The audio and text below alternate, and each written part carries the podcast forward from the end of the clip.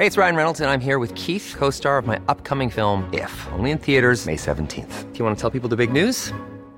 All right, I'll do it. Sign up now and you'll get unlimited for $15 a month and 6 months of Paramount Plus Essential Plan on us. MintMobile.com/switch.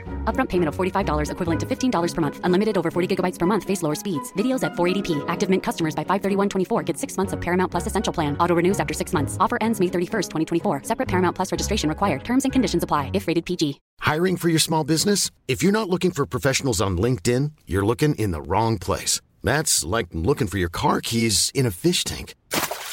LinkedIn helps you hire professionals you can't find anywhere else, even those who aren't actively searching for a new job but might be open to the perfect role. In a given month, over 70% of LinkedIn users don't even visit other leading job sites. So start looking in the right place. With LinkedIn, you can hire professionals like a professional. Post your free job on linkedin.com/people today. Hey, I'm Ryan Reynolds. At Mint Mobile, we like to do the opposite of what Big Wireless does. They charge you a lot, we charge you a little. So naturally, when they announced they'd be raising their prices due to inflation, we decided to deflate our prices due to not hating you. That's right. We're cutting the price of Mint Unlimited from $30 a month to just $15 a month. Give it a try at mintmobile.com/switch. $45 up front for 3 months plus taxes and fees. Promo rate for new customers for limited time. Unlimited more than 40 gigabytes per month slows. Full terms at mintmobile.com. You're done with your Oreo? Yeah, I'm done with my Oreo. Okay, good. Do we really know what happened? The brother did. The brother, that's what I thought too. I mean, that seems like kind of obvious. Hey, do you want to talk about death? Yeah. I mean, mystery murdery thingy. Hey, guys. Hey. Welcome to Mystery Murdery Thingy. Yeah. Oh my god, we said it at the same time. Oh my god, wow. It's almost like we've done this before. Oh my god, what episode is this? Just now. Episode 80.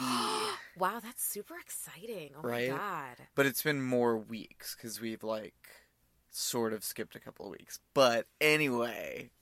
Impressive, right? I'm impressed by us. I did not honestly know if we were going to make it this far when we started. Well, I remember the first 2 years ago. I remember like the first thing you like talked about was like, you were like, okay, well, we have to keep going, right? Well, I feel like that's the charm of, like, podcasts that we like, you know, like, My Favorite Murder, or Last Podcast, like, they've just been doing it for so long, you know?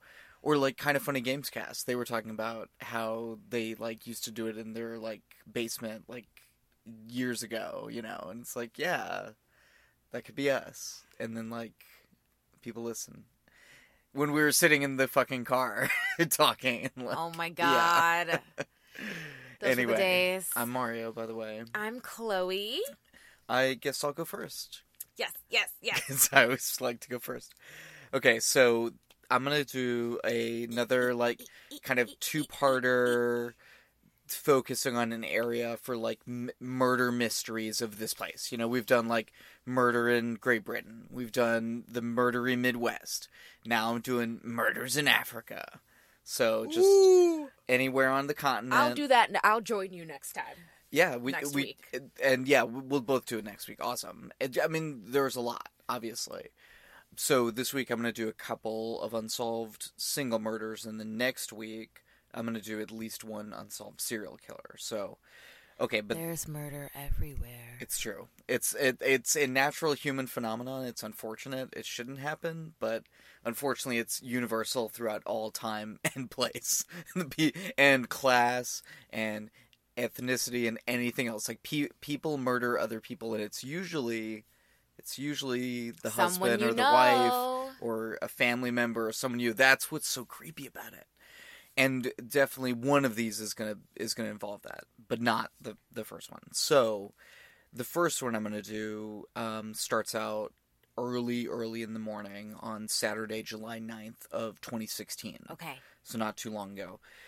So it's real early, and it's on a dirt road behind a mosque in the outskirts of the capital city of Nigeria, which is called Abuja. But this is like way out, you know. Oh, I have Nigerian blood. Oh, look at you. So, specifically, this was in the Gebizango extension area of Kubwa. So this Kubwa is like a little satellite city of Abuja, and this is like this little like kind of industrial area. And this is also where this woman named Eunice Olawale likes to go and do her morning preaching. Every morning, without fail, pretty much. She's there between 5 and 6 a.m. So she had set herself up, right, replete with her Bible, her bullhorn, you know, her and she was just there doing her street preacher thing, right? And we've covered some street preachers, you know, in the past. Henry Weston Smith, if you recall, from Deadwood, and Clarence 13X, you know, in Brooklyn in the 20th century. Again, this is one of these universal human phenomena of people doing street preaching, which I think is pretty cool. Even though I'm not a religious person myself, it's a cool idea. Someone go out there and just like feel compelled to just like say their piece, you know. There's a couple street preachers on campus all the time. Yes, and you know these obviously it varies, right? I'm not like endorsing everyone who's ever done street preaching at all, or any of them necessarily, but I'm saying okay. So anyway, Eunice was out there doing her thing, and according to sources, this kind of one particular witness, I guess, that as to kind of what happened next. So, according to a witness named Emmanuel Asonwa, who told this magazine Pulse, quote, "I was exercising within my compound that early morning when I heard footsteps of people running. They pursued the woman from this way, pointing at an opposite direction, before they killed her, near that transformer," he said. "When I heard her shouting in the footsteps, I just went inside my house. My neighbors and I were discussing the issue when a guy in my compound, who went clubbing the previous night, came back with news that a woman was killed behind the transformer. I had never seen her before until that day, but most people here said she is a very nice and peaceful woman." Close quote, which is what everyone also kind of says about Eunice Olawale, that she was very like devout and outspoken, but she was like very nice. She didn't, and her husband said this too and everything, like she didn't necessarily have any, you know, known enemies per se, but there is this kind of, you know, in Nigeria, as with in a lot of other countries, a lot of tensions between different religious groups, right? Specifically between Christians and Muslims. Not only between those two groups, but in this specific area between those two groups. For example, Eunice Olawale and her family lived right next to a mosque, and the place where she liked to preach was next to a different mosque. It was they were, you know, in sort of eye-to-eye conflict with one another. And Eunice actually had recently suspended her preaching because of threats that she had been kind of, like, hearing about. So, you know, when she left that, her husband, Elisha, that morning, they both kind of were aware, you know, that it was kind of dangerous what she was doing. I think it's kind of necessary for that kind of context. Again, it's like this recurrent thing where people, they know they're in danger, but they know that this is like what they have to do, right? Which is interesting. Yeah, we've had a couple people, we've talked about that before. Again, and sometimes unfortunately it leads people to their death, you know, and I'm not blaming her like or anyone else who does that, right? I want to make that clear. But it's a tragic circumstance, right? I think is maybe the best way of saying it. So she had recently suspended for about a week, but on this morning, you know, she felt like the pull was too great, and she had to go out there and do her thing. So specifically, they had it was like a few things.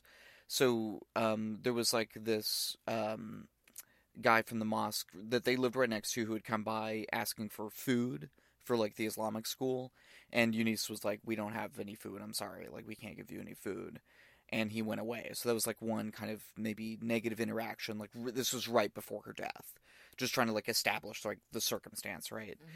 And then Eunice had also overheard some Muslims on the street saying that they were going to chase, like, her specifically, like, making this plan, basically, to chase her away from her spot.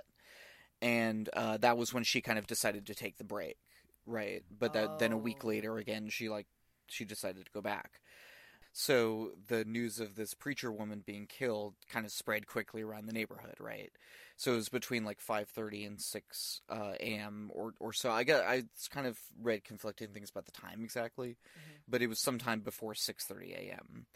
And the first reports that came out, as sometimes happens, were like, one, incorrect, and two, like, more sensational than reality. What was first being kind of spread around was that she had been stabbed and also decapitated. And that her head had been placed, like, on the Bible there at the spot with the megaphone next to her. That was not the case. That's more, you know, and I don't, you know, again, we're not, like, here to, like, revel in gruesome details. It's about, like, this person, you know, and Eunice Olawale was, like, a person who was murdered, but it's, like, something that tends to happen, right? And I only say that to demonstrate that, like, but that's not what actually happened. She was stabbed in the stomach. Her throat was slit. And she was murdered, right? But it wasn't that, like, I don't know, movie dramatic or something. Yeah. It was like a real thing. And blood was just pooled there. Oh. Yeah, just like on this kind of essentially the side of this kind of like dirt street, you know. So reportedly there had been nothing stolen from her, including the Bible and the megaphone. There wasn't much that could have necessarily, but again, if we're talking about intent or motive, you know. So yeah, the first that Eunice's husband, Elijah, heard about it was from his two sons. Now at this point, they don't know that it's her necessarily, but the two sons who were out playing soccer have heard from some other like boys who were playing with them that this preacher had been killed, this female preacher had been killed. And, here's kind of how a neighbor, a woman who goes by the, mononym, she only goes by one name, Asabe, described what happened. She said, quote, Mrs. Olawale normally go out for evangelism every day, and she was well known in this area. We heard that a woman was killed around Pipeline Junction, some meters from the house. In fact, it was one of her sons who came back to tell his father that he learned a preacher was killed at the Pipeline Junction. We all went there and saw a lot of blood on the ground, but the police had evacuated her corpse to their station. When Mr. Elisha got to the station and saw his wife's corpse, he fainted and had to be revived. Oh, close quote. So yeah, it's just devastating. And she had 7 children. I didn't mention that. 7 children. Oh wow. Yeah, oldest was 15 at the time that she was killed. So yeah, they, you know, didn't know, but then they found out when they actually saw her body. I think what they said is that her body had just arrived, and it was still in kind of the van in which they were, you know, taking it to the station when the family got there. And the police, you know, say, yeah, we're going to do, you know, this was a pretty high profile crime in this, like, you know, part in Kubwa. She was pretty well known, right? She was well known in the neighborhood for sure. And it was seen as a symbol kind of even nationally. And this is, like I said, right. You know, this is like something happens in a, you know, Fairfax, Virginia or something, you know, it's like near Washington, D.C. Okay, I was why was that so specific? Oh, I don't know. You know, somewhere right outside of our capital, I guess I'm saying. But anyway, what was I going to say? The wife of the president actually came, I think it was the president or the governor, I can't remember, came to, like, console and like, pay her kind of respects after it happened as well. So it was like, a pretty high-profile crime. And like I said, the police said, you know, we're going to thoroughly investigate this. We're going to get to the bottom of this. They even kind of got consultation with a higher kind of regional level of police. There were some early reports. There were these 6 guys who got arrested. And that's really all that I ever heard about it. And any investigation. It seems to have not really happened. Certainly not in the thorough manner that they told us that they were going to do. Mm-hmm. The Kubwa police and this regional police force, but yeah, it's unfortunate, and that's again why these mysteries happen a lot of the times, and not just because in Abuja, you know, Nairobi, really everywhere, here, Bloomington, Illinois included, like literally every place on the earth where there are police, they don't do a good enough job of finding out who murdered other people, to very varying extents. Look at different states even, and different municipalities. Baltimore, it's like 30% murder clearance rate. What? There are parts of Chicago where it's less than that. That's fucked up. There are 5 neighborhoods in Chicago, 5 blocks in Chicago where like 30% of the murders happen. Anyway, oh, yeah, we've talked about that before. It's crazy stuff like that. But anyway, I kind of got off the rails there a little bit. But a lot of the neighbors, you know, who gave quotes to the sources, right, that I read, seem to basically assume or kind of intimate that Eunice's killers were kind of these young men, right, who were attendants of the mosque or mosques in that area. I'd never heard about any evidence to that effect necessarily. Who's to say? But that's what everyone seemed to kind of think that it was. And again, that was kind of the wider view of it in the nation and the press, right? It was seen as this kind of like flashpoint of the conflict between the Christians and the Muslims, okay, you know, in, you know, not only, you know, Abuja, Nairobi, Nigeria, but like, you know, like the wider African continent as well. So yeah, a lot was made of it, but not a lot was done necessarily to like investigate, which is unfortunate. So yeah, I'll kind of give the last words on this one to Eunice's husband, Elisha. Okay. Yeah, quote, "I see her as a martyr, and she died for Christ, and whether the people are caught or not, they should forgive them. My prayer is that if they can accept Christ, that will be a gain to Christ," the bereaved husband said. So, and like I said, you know, she and her I mean, this was their whole thing. You know, she was out there, you know, on her mission, you know, fulfilling her duty as she saw it when she was, and I think that's an important part of this case, right? That it, and whether it was, you know, these Muslim, you know, young men who killed her or not, right? Clearly that's the cast in which this story has been told, and it's hard not to see it that way just from looking at her, just from the victim's perspective, right? Certainly that's how the family and her friends saw it. But like I said, who's to know? It's completely mysterious because no proper investigation at all seems to have been done.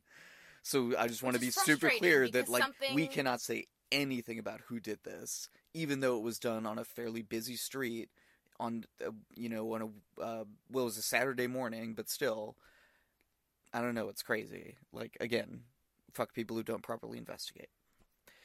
Okay, so my second and final story for this week is pretty different, but it's still the unsolved killing of a single woman. It's the unsolved killing of this woman, Careen Chepchumba. So at the time of her death, Careen was, and this was February 12th of 2012 was the date that she died. Okay, so a little bit earlier than... A little bit earlier, yeah. Careen was a successful, upwardly mobile young woman working for Kenya Power, which is the main electrical supplier for Kenya. But she was also living kind of a double life. So she had become friends or...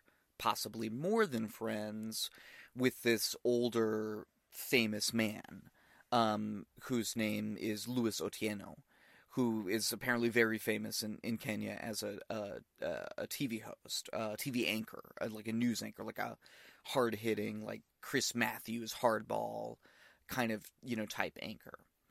And Louis Otieno was famous for being on TV, but he was also famous for living a very lavish lifestyle, as if he were rich. He bought expensive tailored suits, he ate at expensive restaurants, he drove fancy cars, drank fancy wine, he loved real expensive cigars. But only problem is, Louis wasn't really making this money, right? He wasn't making enough money to fund this lifestyle, so he had to look for other ways. And Careen's father claimed that one of the ways that he funded this lavish lifestyle was extorting money from Careen Chepchumba, from the victim. And so this is Careen's father speaking, or you know, attesting to this, and apparently other people did too at the inquest. And what they attested to, what Careen's father attested to, was that essentially Careen was borrowing large sums of money from him, from, you know, family, for some reason, right? He didn't know, but he found this out. And on one occasion, Careen had even stolen a fairly large amount of money from him, from her father. So clearly something crazy was going on, right? And it's not like she does this on a normal basis. It was very out of character. She was, you know, good student. You know, like I said, she had a good job. She was living on her own, had an apartment. But it all kind of started going south, right? Everything goes to shit when money's involved. Money, what do they say? The lust for money is the root of all evil or something. So anyway, Careen was kind of pushed, you know, to extremis by this, you know, extortion, essentially, if that's what was happening, where Otieno was, you know, needing this money, right, to fund his not only lavish lifestyle, but also apparently his children's school fees, his rent, his health care. So, yeah, very, very strange circumstance, I think. So anyway, as a consequence of this, yeah, it was just kind of unsustainable. And according to Careen's uncle, Edward Bittock, Careen was planning on filing charges against Louis Otieno soon for extortion and getting a restraining order against him to not come by her apartment anymore, because apparently he would come by there and... Yeah. Be creepy. Well, we don't know. That's a part of it that's pretty mysterious. Whether was he being creepy? Were they actually together secretly? Oh, okay. So, or were they not at all? He says they weren't. Oh, we don't know for sure. We don't really know for sure. Okay, I thought. But it seems like they were. Okay. And in some of the press reports, it's like kind of assumed, but it was not entirely clear. And some of the reporting on this is from it. It's a little more of the. It seems like a little more of like the People magazine kind of thing from Kenya. So it's not as hard. Well, I say that People magazine has hard reporting too. But anyway, so everything was coming to a head though. That's my point. And shortly thereafter, Careen Chepchumba was found strangled to death in her apartment. It seems like there's probably some connection here, right? Like if she was in fact getting extorted, like how could this not, right? Anyway, everything seems to be pointing in the direction of this guy Louis Otieno, right? So that's kind of how I'm setting up that.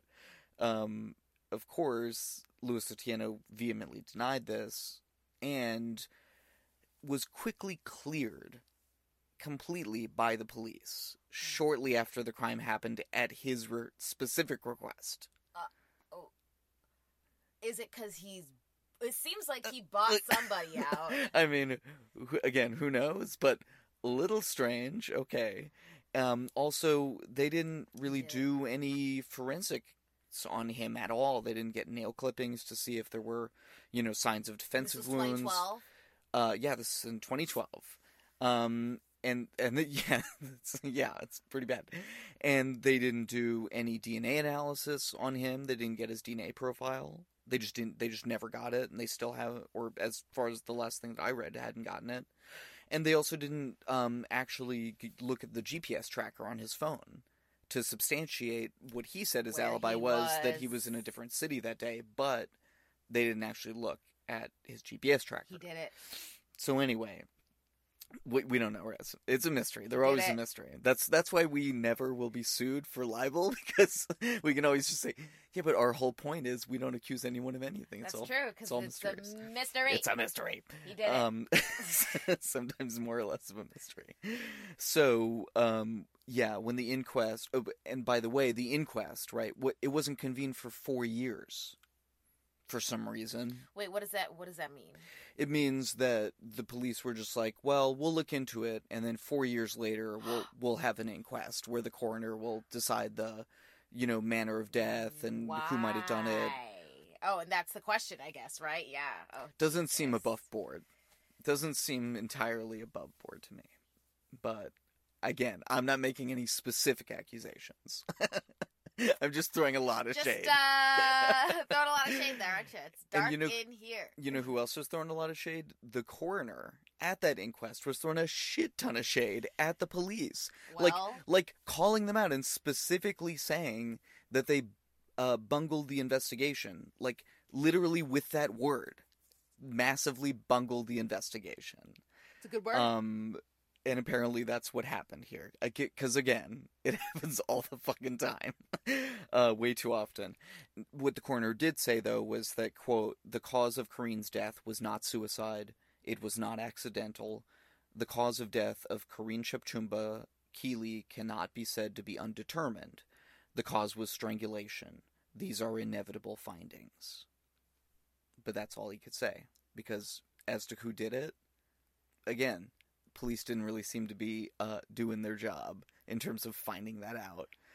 So that's so frustrating. I feel like those are the most frustrating cases. The one where like it should have been something that had a high possibility of being solved with proper investigation, but it's not there. And the number one case that fucks me up with is of course the JonBenet Ramsey case. Sure. Pisses me off. Sure, but it's a lot of cases. So the last report I read was from June 2018, so about a year ago. But it was just kind of updating that there's not really anything, you know, and it was kind of telling the story. So while a pall of suspicion continues to hang over Louis Otieno, a what of suspicion? A pall, a penumbra, a cloud. How do you spell that? P-A-L-L. I've never heard that word. I had to look it up to make sure I was using it correctly, and I was. Humble brag. So while a pall of suspicion continued to hang over Louis Otieno, as his health deteriorated, as he faded from the public eye over the next few years, and apparently is, yes, the piece of shit he apparently was, Careen's murder remains very much mysterious. And apparently will continue to be, unless people do their fucking job. So anyway, like I said, next week, more African murder mysteries. I guess Chloe's going to get in on the game, so that's cool. And yeah, for sure. We'll talk about it. So let me do my sources. The Kwai Quarty's website, kwaiquarty.com. Wikipedia, the murder of Eunice Olawale. Wikipedia! Right. Adelane Adepeg. Adepegba at Punch, Kingsley Omanobi, John Bosco Akba Kwuru, Emmanuel Jana at Vanguard Sahara Reporters, Goodness Adeyochie at Pulse, George Thomas at CBN News, Benson Matheka writing for Nairobi News and Daily Nation, Martin Seeley at Kenyans.co.ke, Pakemoy Ngano at SDE, and Annette Wambulwa at The Star. That's a lot of sources. Yes. Okay. That was good. That was very tragic. It was interesting that they were like kind of the same, but kind of a lot different too. Anyway. Yeah. So we didn't get together and discuss, hey, what are you doing this week? What are you doing this week? And I think it's interesting that you chose a murder from Africa because I am doing, it's not a murder from Africa, but it is a mystery, about an African-American cemetery. Oh, okay. So this is the story of Zion Cemetery. So I'm going to start off by saying that I got this idea from Reddit, and the reporters themselves did an AMA and Ask Me Anything on Reddit, and they presented their story and their findings, and there's a series of articles with the facts and all types of things, and there's one main long-form article with the story, and so that's where I got my source from. The reporter's name is in here somewhere. And that reporter's name is I think his name is like Paul Guzzo. Yes. Okay. Yes. All right. So this is, and just like yours is, it's tragic and it's sad, and this is what happens in American history and our terrible, terrible history of racism, especially against those in the African American community. So this is in Tampa Bay, Florida. Zion Cemetery was the first African American cemetery recognized by the city. It once occupied 2.5 acres of land, about 800 or so graves, and there is no sign of it anymore. It was on a North Florida Avenue stretch, and it's now a couple of Columbia restaurant warehouses. And it's also the back of a housing complex. So that's what's left of it. Fucking sad.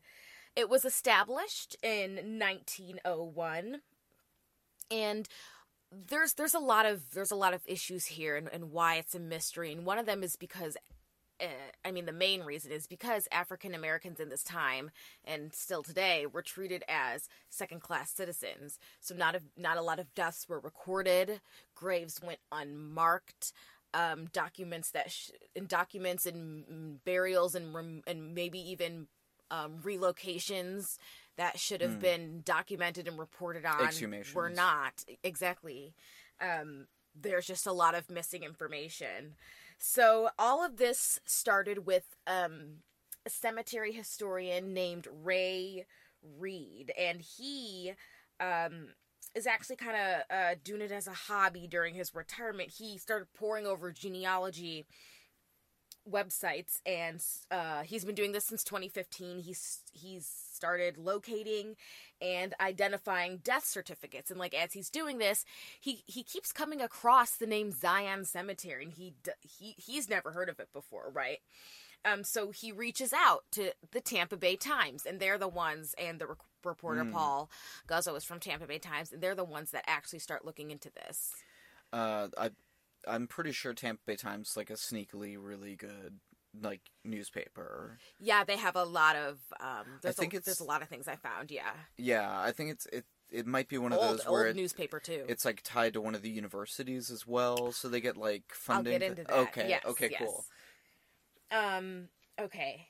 And so local historians, both local historians and like churches linked that were supposedly linked to the Zion Cemetery, they had never heard of it.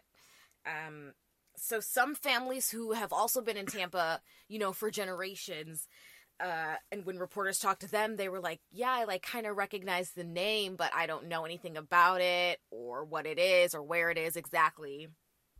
And that's really it. So the Times started investigating, right? They looked into it. And what they did was they tried to locate the bodies to see if they had been moved, right? So there were 382 death certificates from 1913 to 1920 that were found with Zion Cemetery as the burial site. And the original map was found with 800-plus burial sites. So they compared that with a list of those buried in other cemeteries, like maybe some were moved. And the other cemeteries that are over in Tampa is Memorial Park Cemetery, Jackson Heights Cemetery, Marty/Cullen Cemetery, Oaklawn Cemetery, and Woodlawn Cemetery. So they connected 7 names that were at Memorial Park Cemetery and 3 that were at Woodlawn Cemetery. And so let's get into like the history a little bit. So Zion, like I said earlier, was founded in 1901 by Richard Doby, a wealthy black businessman, landowner, developer. He actually purchased the land in 1894 for $1 from Isaac W. Warner. And Richard Doby himself was a staple in the African American community, and he helped establish that part of the community. And he looked at the land and he saw the need for a school, a church, and a cemetery. And at this time, Oaklawn Cemetery did allow both black and white burials, but it was getting full. So was Woodlawn Cemetery. They had a section for African Americans as well, but it was also getting full. And Tampa's population just grew and grew and grew during this time. So in 1901 was when the map of Zion was filed officially with the Hillsborough County Clerk's Office. And like I said, there were 2.5 acres, and it had 98 sections. And when the land was originally bought, Mount Carmel AME Church begins to hold services in the one-room Robles Pond Elementary School. So they had the school there, they had church services on Sunday, and then they had the cemetery. 4 years later, in 1905, in August, Zion was mentioned for the first time in a newspaper, but it was only it wasn't described by name. It was just described as the African-American quote, the African-American cemetery north of the city limits. And this description is actually used a lot to describe Zion Cemetery as they poured through records and newspapers and such. So it was sold again in 1907 by Richard Dobie, and he sold it for $300 to Florida Industrial and Commercial Company. So the Florida Industrial and Commercial Company is a black-owned business that made caskets, they made furniture, and they made musical instruments. So they're the ones who, from that time, owned the land. And at this point, in 1907 as well, Mount Carmel AME Church moves a block away from Zion Cemetery. About 5 years later, in 1912, James J. Head, who is a former county treasurer, claims that he owns Zion Cemetery because he paid its back taxes. But Florida Industrial and Commercial Company, you know, they retained their ownership, and they said that's not true. This is our place. And it was after that time that the ownership was hard to track. Like, when I was reading through the AMA, they said the most difficult thing was tracking the ownership and the deals and when it was sold and who the land belonged to. And there's actually a pretty good stretch of time where they just don't know who owned the land or really what was done with it. And in 1914, Tampa grows to officially include Zion Cemetery as part of the town. A year later, in 1915, it was given a numerical address in the Polk City Directory. 3801 North Florida Avenue was officially Zion Cemetery. And in March of that year, it was auctioned off by the county sheriff's office to pay, like, a debt or something like that. Yeah, it was just... Okay. Yeah. So it seems a bit crass, but okay. Exactly. And it was not, at that point on is when it was really unclear as to who purchased the land when it was auctioned. So we really don't know. And in 1921, New Salem Christian Church appears in the city directory on Zion Cemetery property. So at this point, they're like looking through all the history records, and slowly Zion Cemetery starts to disappear, but it comes up in different places. And one of the places they found that this church was in the directory, and they said, oh, look, that's on the cemetery property, but there's no mention of the cemetery. A few years later, in December of 1923, the Tampa Times lists Zion Cemetery in a list of prominent cemeteries, but it doesn't appear in the annual Polk City Directory this year, and it never reappears. That was the last time that it was really mentioned. So by 1925, runs around, and the mid-20s and 30s on, is really when Tampa as a city begins to change. It was, you know, originally, and this is like many cities in America, a majority black city, and it begins to be overrun with white suburban families who start to move in. So black communities... This was before white flight. This was like where people went to and then they white flighted from. Yes. Yeah, that happened in Chicago too, yeah. For sure. So black communities are overrun by white developments, and So even those in the cemetery seem to be forgotten, and it's not they aren't actively burying more people there. Mm-hmm. At least that's what we think. We don't know. Right. According to the records they could find. Right. Okay. So in 1926, in August of 1926, Tampa Times reports that 50 bodies were removed, quote, from a black cemetery in St. Petersburg. But that's as close as they get to any really mention of bodies being moved from a black cemetery. That's it. January 28th of 1926, Alice W. Fuller of Los Angeles sells Zion to Tampa developer H.P. Kennedy for $1. So, and at this point, it's also unclear as to who sold it to Fuller and when. So how it got into her hands, we don't know. But all of a sudden, here it was being mentioned in the paper in 1926. And in 1929, in February of 1929, Tampa Times also reports that H.P. Kennedy obtained approval to build a 5-shop storefront on Florida Avenue, which is Zion Cemetery property. And in November 16th, 1951 is really the next time we hear anything about the cemetery, in that there were construction workers building a new apartment complex called Robles Park Village, and as they're digging, they found several unmarked graves, during construction, and there were 3 caskets found and identified. And so, city reporters said that the bodies from Zion Cemetery were relocated in 1925, so they were like, oh, just keep building, like, it's fine. It should have been a red flag, but the reporter was like, no, the bodies were moved, you're fine, you're good to go. And they got that information apparently by someone who had bought the property then. So, and like I said, there's really no records of that move. Mm-hmm. There were no records of the bodies that were located ever being moved.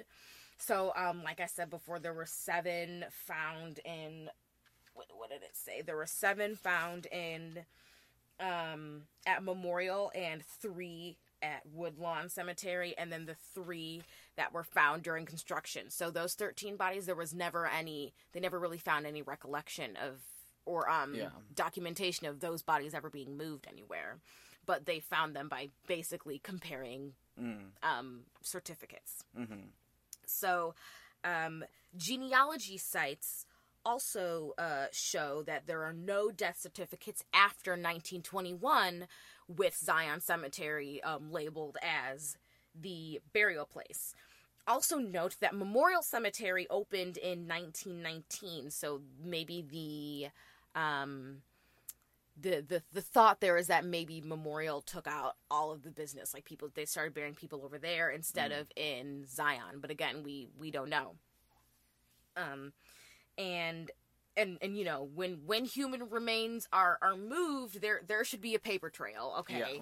Yeah. And it's not surprising if there were, like, many people moved without documentation, again, because African Americans during this time and continue to be second-class citizens. But still, like, But especially then. I mean, there was a level of dehumanization that was acculturated that would have, you know, almost made it surprising if there were, you know, documentation. Right. You know, you would almost assume there wouldn't be. Yeah. And even if you know this is going on, there's only so much hell you can raise as an African American in, you know, the late 20s, you know? Like, yeah, yeah. Read a Richard Wright novel. I did that recently. Oh, yes, yeah. You did. If you want to get a bit of an idea of the scope of the tragedy of black life in the 20s and 30s in America. This is just really one of the many. I would definitely tell people to read Richard Wright. I mean, it's a great writer, but yeah, it's crazy. And this is just one of the many consequences. Yeah. So, like I said, a large scale relocation, even of an African American cemetery, would have at least been mentioned somewhere in the papers. But there was nothing. But there was one mention of relocating Zion remains found in a handwritten letter that was sent in 1989. So the mother of late civil rights activist Robert Saunders told Leland Hawes, who was the letter writer, that African-American bodies from, quote, a burial ground in an area north of downtown called Robles Pond, end quote, were moved to, quote, parts unknown. And, you know, as to where that is, who knows? You know, they've poured over tens of thousands of records and they've never found the bodies. Wow. So let's talk about some of the people there. So those buried in Zion would have been laborers, and the women would have been stay-at-home mothers or domestic workers. And these are the people that basically built Tampa Bay themselves. And 20% of the death certificates found were born before the end of the Civil War in 1865.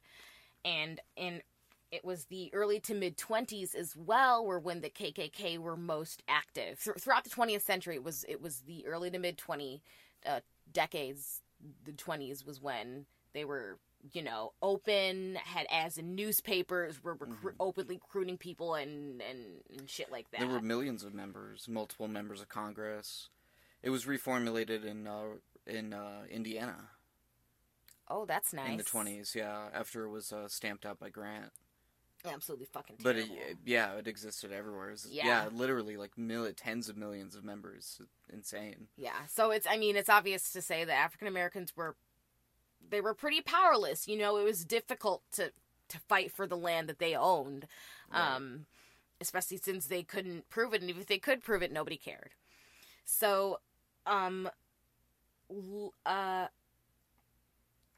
does this say? Lots most likely chose to... Oh, lots of people. I was like, lots? What? Lots of people most likely chose to head north because of all this oppression, you know. And as a consequence, they cut off their connections from Tampa.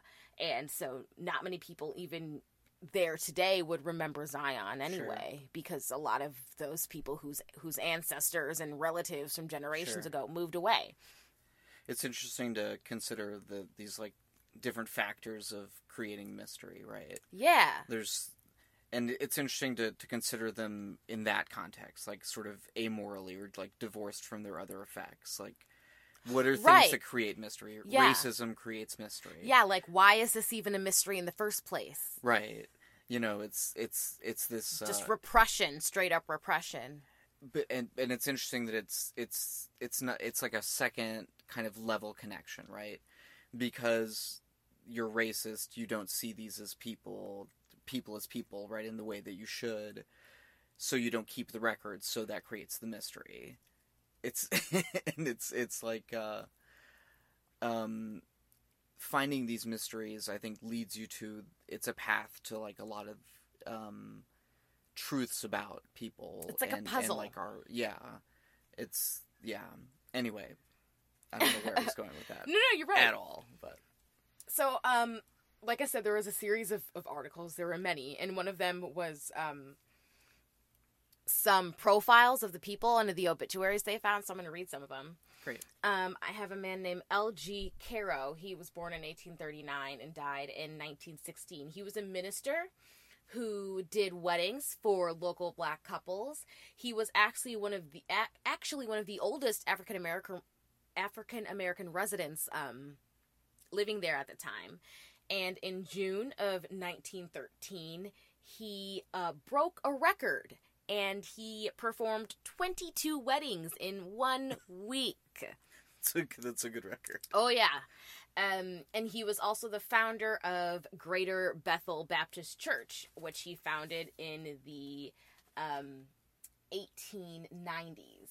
And he also applied to run for Tampa City Council at the time in 1904, but he backed out and he endorsed white candidates, which was pretty surprising to a lot of the people because he had such a strong presence in the African-American community. Mm.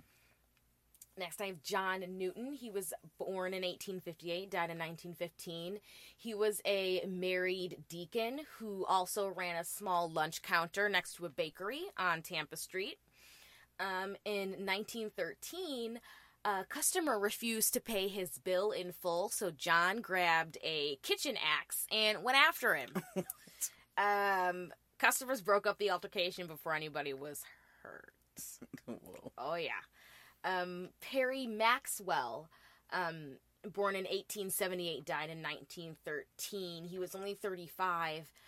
December 13th, 1913, at 9 p.m., business owner William Archer accused Perry Maxwell of using profanity in front of his wife.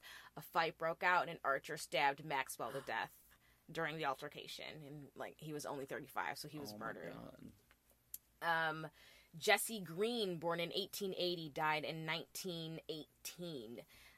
He was a native of South Carolina and described as a voodoo doctor. He was also murdered May 31st, 1918.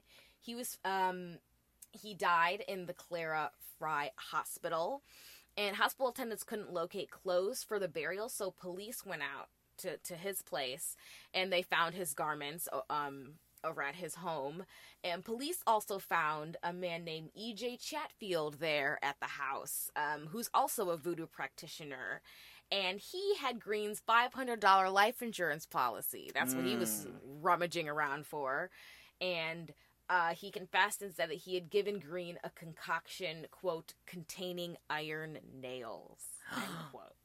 Yeah, it's fucked up. Jesse Green was 38. And I have, last but not least, I have Perry Johnson, 1896 to 1913. He was only 17 years old, a foster child, and he drowned in the estuary channel near the Seaboard Viaduct July 24th, 1913.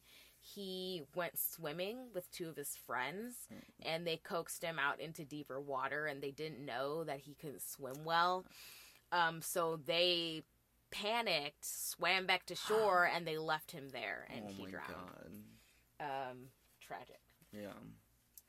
So in a later article, our main man, Ray Reed, who kind of started this whole investigation, reported to have found names for 747 buried in Zion. So at this point, they're like, okay, we think that the population for Zion Cemetery was much bigger than originally thought. Yeah. Other death certificates found have Robles Pond Cemetery listed. So they're looking at these certificates and they're like, so maybe they were thinking of Zion Cemetery.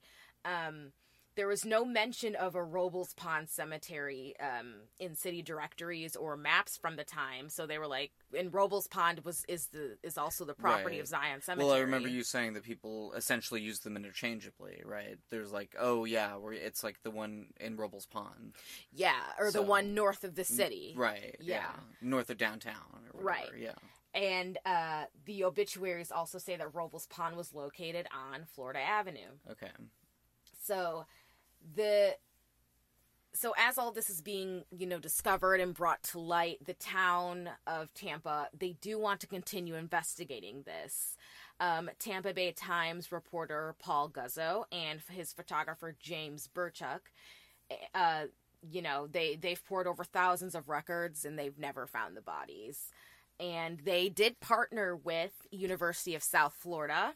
And the two current owners of what used to be Zion Land, Tampa Housing Authority, and owner of, I think he was the owner of one of the restaurants there. His name is Richard Gonsmart, and they're also partnered up in the investigation to see if there are more bodies. Mm-hmm. And there are plans in the future to use ground-penetrating radar to keep looking. Yeah. And two state senators also introduced legislation in late June, so 4 weeks ago. Oh, wow. Yeah, this is very current and it's still ongoing. They're still looking into it. Yeah. They introduced legislation to preserve and identify forgotten African-American burial sites. One of them was Senator Janet Cruz of Tampa and Senator Audrey Gibson of Jacksonville. They announced that they'll be forming a task force to keep looking into to Zion Cemetery, and they have the same team looking for these graves have also looked for the graves of the students at Dozier School for Boys. So that is another mystery, which maybe I'll talk about, within the next few weeks or so. But basically, the Dozier School of Boys is a reform school from 1900 to 2011 that is notorious for its abuse, and it also has missing graves, and it's believed that over 100 boys died while attending the school there. I seem to remember hearing about that. Yeah. So the team that's looking into that is also looking into this as well. So yeah, it's a tough search, and African Americans could not generally afford grave markers, specifically ones that could stand the test of time. So that's also one of the reasons why... Another source of the mystery. Exactly. Just like you were saying, there's lots of layers to it. Right. A lot of factors to consider. Yes. Unfortunately, lost African-American grave sites, I learned this today, are common. It's a thing. 31 have been found throughout the country since 2010. Some examples of these are one that was found during construction of a General Services Administration office in Manhattan in 1991. African-American graves were found 24 feet below ground. Newburgh, New York in 2017, workers that were converting a school to a courthouse found graves that had been severed by underground utility lines. And so to end, I have some quotes. And this is Byron Presley, the preacher at First Mount Carmel AME Church, describing what it's like being on the property. He says, quote, "I don't know how to explain it to people, but there's a feeling you get as if there were people there. Their spirit was kind of still there because I could feel it. I stood there in awe. There used to be a cemetery there, and it just gave me chills," end quote. And I have a quote from Luis Vieira, who is the councilman representing the North Tampa area. He says that, and a lot of people say this, he's not the only one, saying that there should be a memorial honoring Zion Cemetery and its history that should be put up. Quote, "Tampa should honor the stories and names of those forgotten souls and work with proper local institutions like the University of South Florida to get all of the information necessary to respect and honor these names. These are the hands that built America, often against their will. Let's give them the respect that they are due," end quote. Can't argue with that. Agreed. So next we have weird shit in the news. Oh, did you have...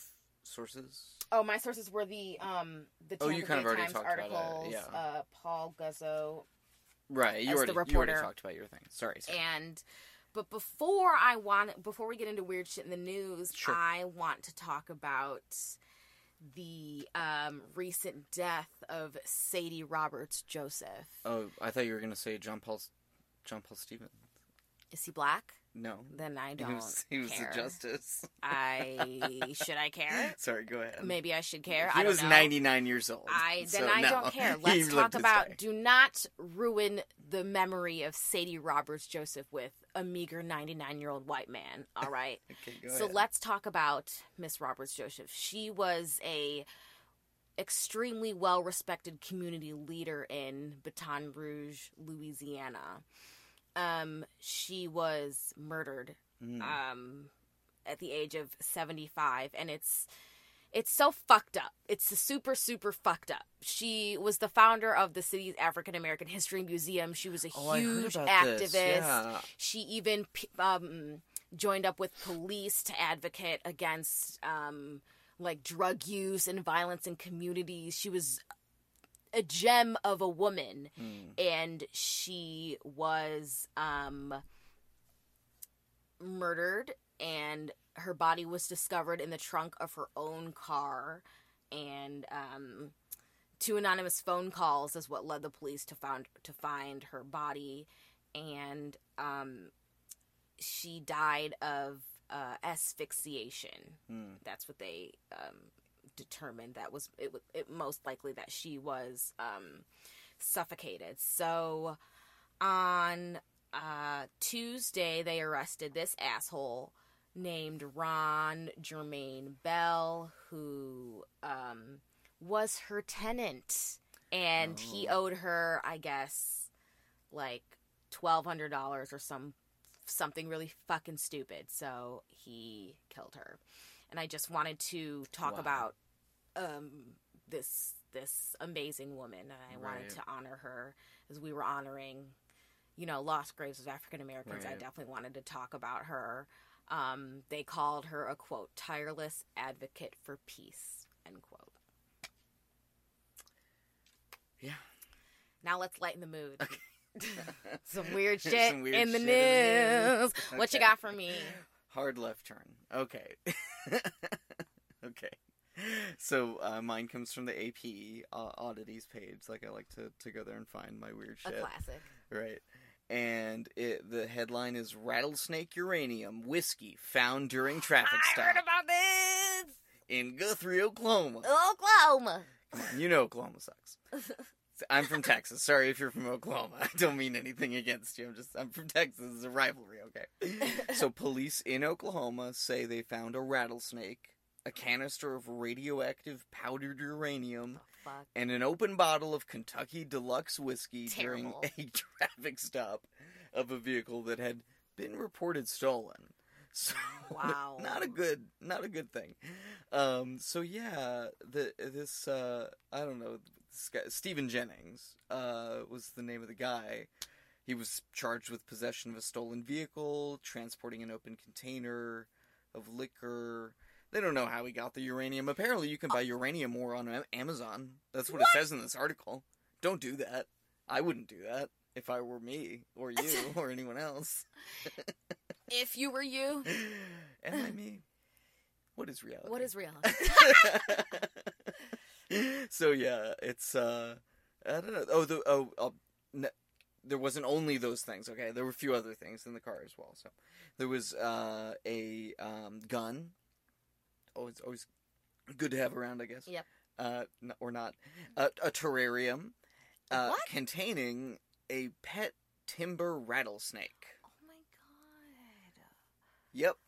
That car had everything. Snake. That car had everything you would need for your whole life. We don't know that he necessarily abused the snake. What the fuck was with the uranium? I, who knows? Is it a mystery, perhaps? It's a mystery. Okay. Jesus Christ. Okay, go, please. I have weird shit in the news. Do you? And my weird shit in the news is actually... It is weird. In the news. It's pretty trendy. Y'all probably heard about it. Oh, yes. Right. But I definitely wanted to talk about it because it's... It's weird. It's weird. It's in our realm. Although it's also kind of predictable. Well, I didn't think it was predictable. Okay, so let's talk about it. Okay. There are 400,000 plus people... who are going to storm Area 51. Or not. I joined the event. Good for you. I think 75% and more are. It's a joke. It's a meme. It became popular, randomly popular Facebook event.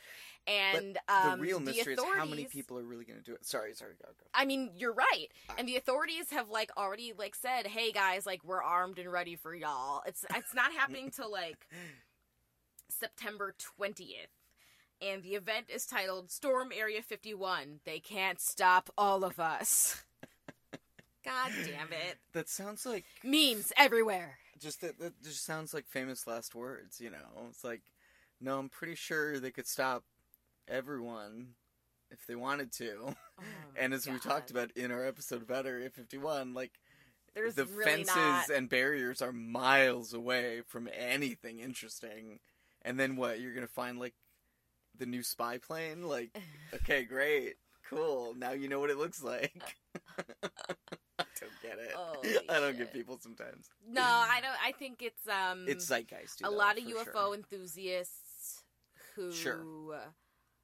I don't think they're serious. I'm excited for September now. I'm genuinely excited to who's going to actually... this day. Get out and go... do it, and they'll get there. They'll get there. There's 11 people, right? And it's this happens. People go to Area 51. They try to get in. It's not this hasn't happened several times. I know this one just got really popular really fast. But that's what the internet's good for, right? Whether you're trying to foment protest in Hong Kong or fucking storm Area 51, Internet's those good for, you know. Very disparate. Yeah. I was trying to make a artful juxtaposition. Thanks for listening, guys. Yeah, guys, thanks so much. 80 episodes in.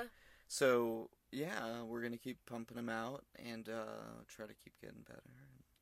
Yeah, we'll try to get our shit together. Yeah, Let's get together. Our shit together. Why don't you? That's our new segment. So hit us up on Instagram, Facebook and Twitter. Mario Text 30. Have a good Wednesday or Thursday, I guess. This is coming out pretty late, but anyway. Thanks for your patience. Okay, bye. Bye.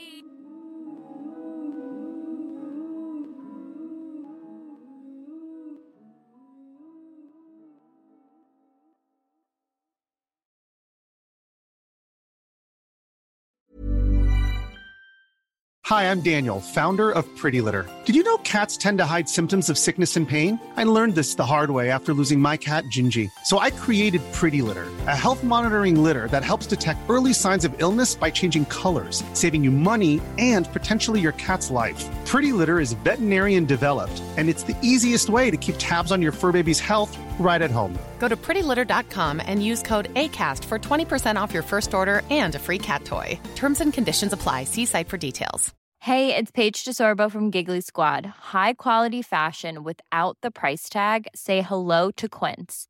I'm snagging high-end essentials like cozy cashmere sweaters, sleek leather jackets, fine jewelry, and so much more. With Quince being 50 to 80% less than similar brands.